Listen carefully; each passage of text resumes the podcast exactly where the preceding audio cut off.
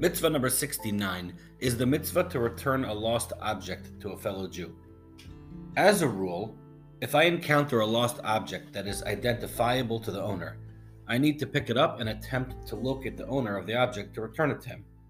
If I ignore the object, not wanting to deal with the trouble of finding the owner, I am in violation of this mitzvah. If I pick up the item for myself, in a circumstance that the owner can be found, I am in violation of this mitzvah and I have committed theft as well. Not all items need to be returned. As a rule, if it can be assessed that the owner no longer has any hope of getting this object back, and he has mentally moved on from ownership of it, then the finder can keep it. This is called yiyush, the Hebrew term for giving up hope of something. Being that we don't know the owner's thought process, the determination of yiyush on an item is, by necessity, completely circumstantial. There are many details delineated by the Talmud that go into determining if we assume the owner gave up hope on the item or not.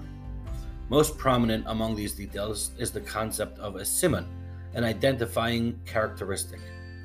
If the object is easily identifiable by describing it, then we typically assume that the owner retains hope of getting it back.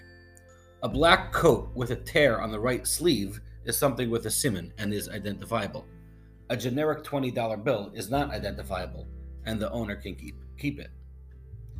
However, other details must be taken into account as well, such as where was it found?